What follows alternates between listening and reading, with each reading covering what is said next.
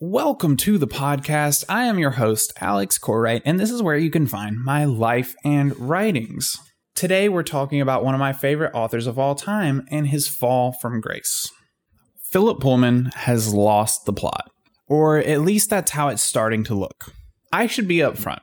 I was incredibly disappointed with The Secret Commonwealth, Book 2 in the Book of Dust trilogy. There were some big problems with it, and I mean big problems.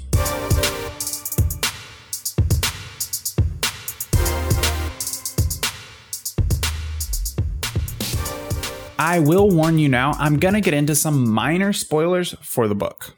I'm a little apprehensive about doing this piece because it's usually my policy to never go after authors. It's not my intention to tear down art, but to build it up. So I'll begin by setting the scene. I am a Philip Pullman fanboy, plain and simple. I have read the His Dark Materials trilogy three times over, and his book of essays, Daemon Voices, twice. It changed my life, and I would even say it's one of my favorite books of all time. His Dark Materials is magical in every way. And while I've even seen some of the criticisms that readers have had for the third book in the trilogy, The Amber Spyglass, I never even really bought into them. And I've really had no criticism for Pullman until now. You might even say that I'm blinded by my love for Pullman's style and Lyra's world. But I think it's important to explain all this beforehand because I want you to understand the place in which I'm coming from. Because this deconstruction is going to be all about his latest novel, The Secret Commonwealth, and it's not going to be pleasant.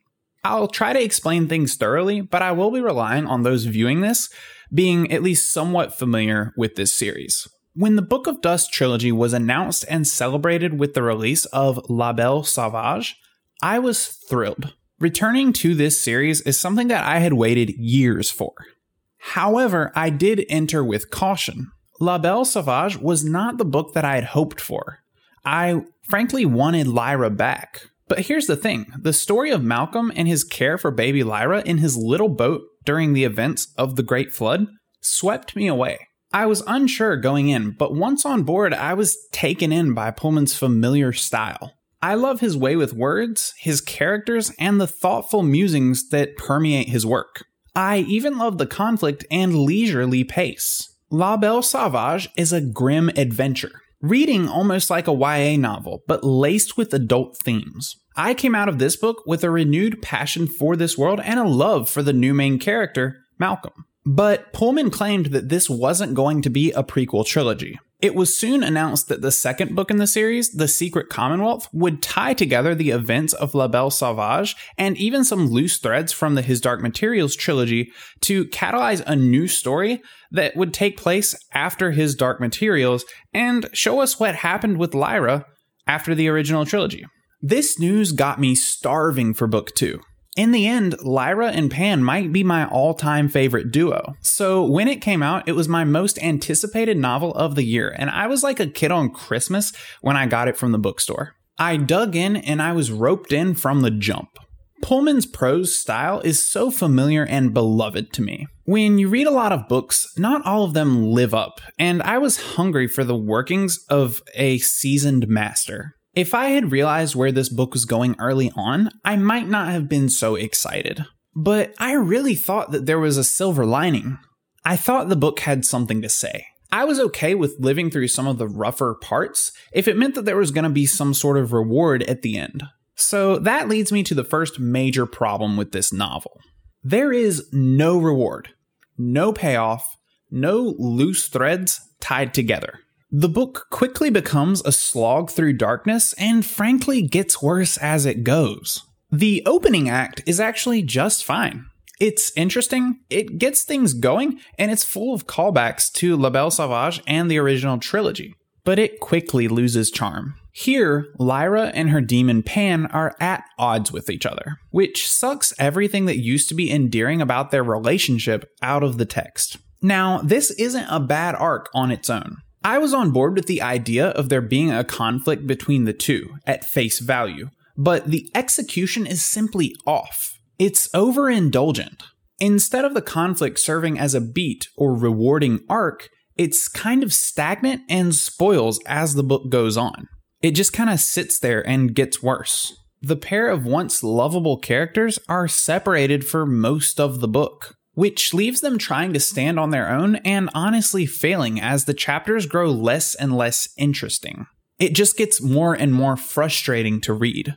But this is a symptom of a larger problem as well. It's not just Pan and Lyra that are at odds. Malcolm and Alice, two main attractions of La Belle Sauvage, were characters that I was looking forward to joining this story in some sort of meaningful way.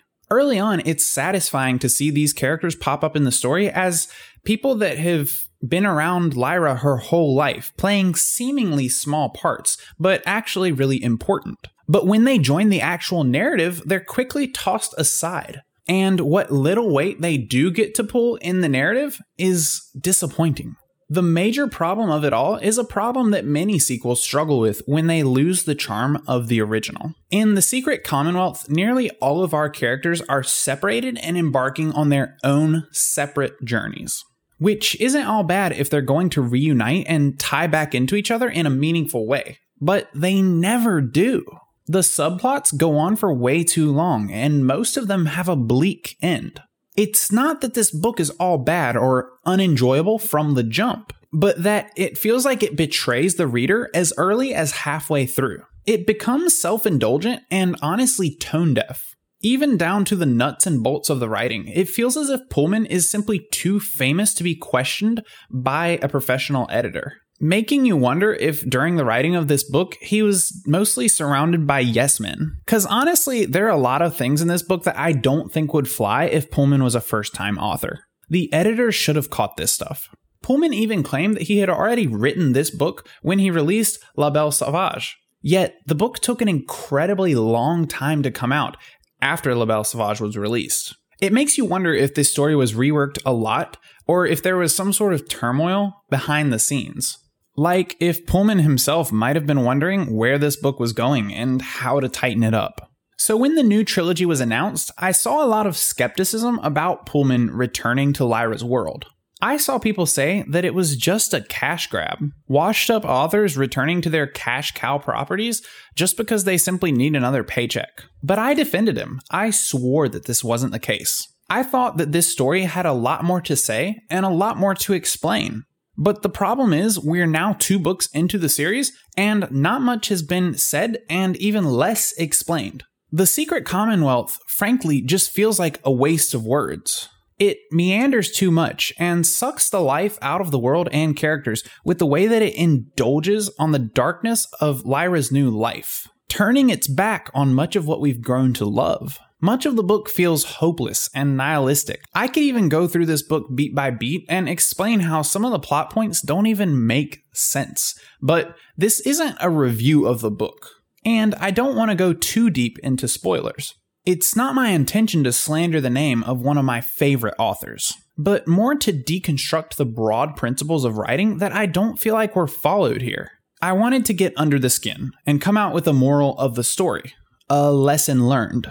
Here, one of the biggest takeaways is that characters need victories. You can have a dark book, but there needs to be at least something enjoyable about it. Some light at the end of the tunnel. And when The Secret Commonwealth ends, I did not feel like that was the case. It felt like we, the good guys, had lost. It's also important to note the tone of the original trilogy, as well as La Belle Sauvage, and how The Secret Commonwealth really deviates from that tone feeling like it changes things up entirely. Pullman's work has always resonated with an adult audience, but been masked in a sort of YA skin. Whimsical stories about children in magical worlds. Even at their darkest, the books never lost their magic. Here in The Secret Commonwealth, all the magic is gone. And we're left with husks of characters that have been separated from everything that we loved about them to begin with. And for God's sakes, writers, please stop using sequels to separate all of the characters and the chemistry that we love. It doesn't work. It feels like throwing away groundwork that has already been laid. I'm still going to read the final book in this series when it comes out because I still love this author. I want to hope that this series can be fixed that he can change my mind or the payoff will be worth the pain. But for now, with book three nowhere in sight, with no release date even being announced yet, these are my thoughts. Thank you guys for listening to the podcast. If you enjoyed it, be sure to leave a five star review and subscribe for future content. I will talk to you guys in the next episode.